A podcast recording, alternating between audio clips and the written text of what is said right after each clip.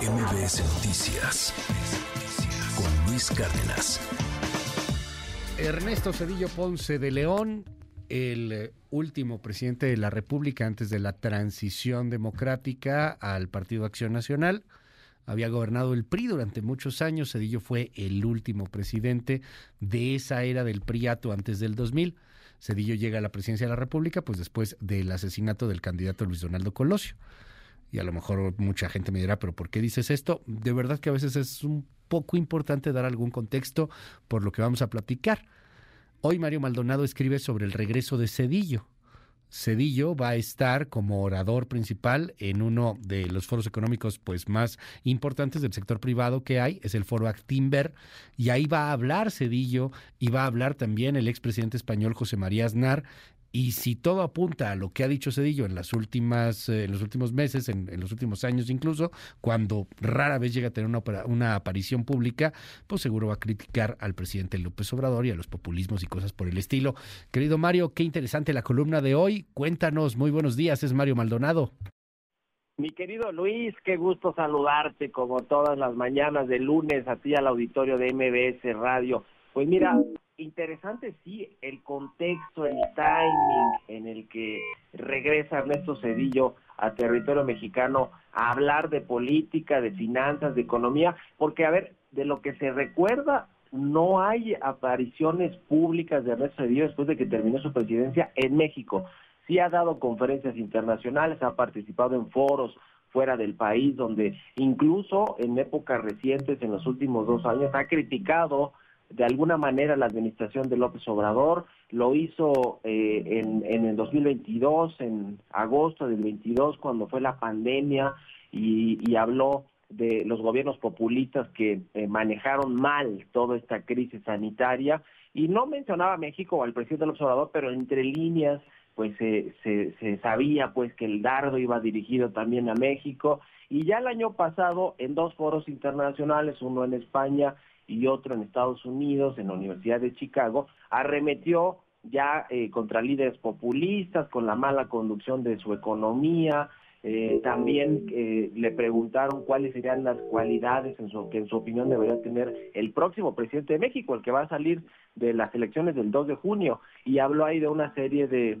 pues cualidades que él creía que debería de tener el próximo mandatario, y obviamente pues todas eran contrarias a lo que hoy es el presidente López Obrador. En todas las ocasiones, por cierto, el presidente le ha respondido a Cedillo en su conferencia matutina o en sus actos públicos y me parece el contexto inmejorable porque además ahora está, como conocemos y has dado cuenta aquí en tu programa, eh, mi querido Luis, eh, está todo este asunto de la reforma de pensiones, la reforma al sistema de pensiones que quiere cambiar precisamente el presidente, lo que se reformó con Ernesto Cedillo, que se creó el, el, actual sistema de pensiones con las AFORES, como lo conocemos y como funciona actualmente con eh, incluso con las tasas de reemplazo que se reformaron también en el 2021, ya durante este sexenio, y que, y que mejoran las condiciones de los trabajadores. Nos decías, este, pues este asunto de las críticas que ha tenido Ernesto Cedillo a, pues al presidente López Obrador, al tema de los populismos.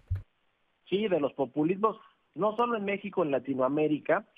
ha criticado varias veces el presidente este tema, el expresidente eh, mexicano, y le ha respondido en todas las ocasiones. López Obrador, eh, por el FOMAPROA, le recuerda la privatización de los ferrocarriles,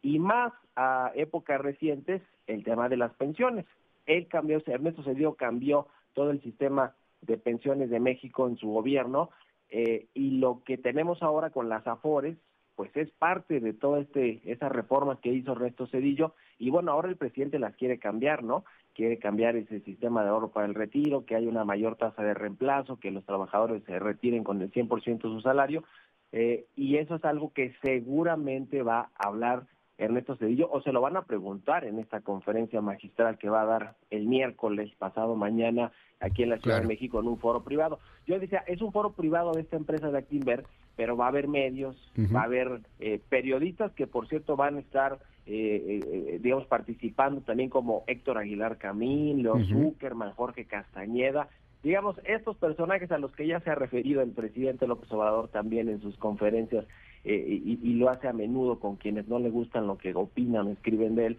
Pero, pero es interesante el, el regreso de Cedillo porque, como decía al inicio, no hemos visto a este expresidente en México hablar ya de temas coyunturales, políticos, económicos y financieros, es decir, solamente en foros internacionales, pero ahora lo vamos a ver aquí en la Ciudad de México, en vísperas de un arranque de campañas electorales hacia la presidencia y en vísperas también de una elección muy importante, la más grande de la historia del próximo 2 de junio. Viene con el expresidente español José María Aznar, que en su momento también ha, soltado o deslizado algunas críticas al gobierno del presidente López Obrador. Eh, y mira, yo creo que es, es un buen timing, qué bueno que viene Cedillo a, ponerle la cereza al pastel o a, o a ponerle, digamos, interés también, porque el presidente ha criticado a todos los expresidentes, los tacha de neoliberales, de tecnócratas, de haber destruido eh, al país y de haber entregado toda la iniciativa privada, pero también se vale que los expresidentes se defiendan, ¿no? Es decir, que digan por qué echaron a andar este tipo de políticas y por qué creen que las de, de la actualidad del presidente del observador son erróneas en términos económicos, sociales y políticos. Entonces, a mí me parece bien que venga a contrastar ideas Ernesto Cedillo eh, y vamos a ver cómo le va. Ahora,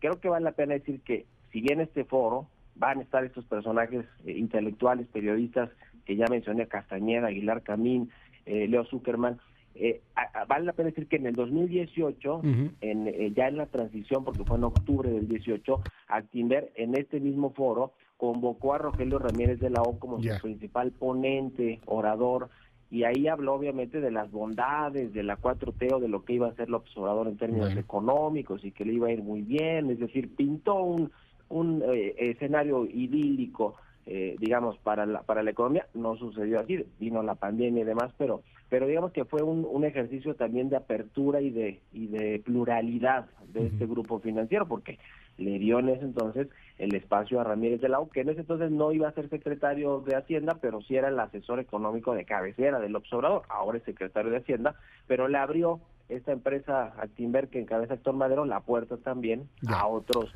a otras voces, ¿no? Es decir, no a los tecnócratas solamente. Sí, no, no, es un foro plural, es un foro importantísimo, se va haciendo cada año y, bueno, pues vamos a ver cómo, cómo reacciona, si realmente seguro va a trascender y seguro pues vendrán ahí algunas reacciones desde la mañanera a ver qué tanto se mueve el tema de, de, de Ernesto Cedillo. Te mando un abrazote, querido Mario Maldonado, una de las plumas financieras y políticas más influyentes en este país. Te seguimos en tu red. Igualmente, mi querido Luis, estoy en mi cuenta de X en arroba Mario Mal y en la cuenta arroba el CEO con la información económica y financiera. Un abrazo y muy buenos días. Va de vuelta. MBS Noticias con Luis Cárdenas.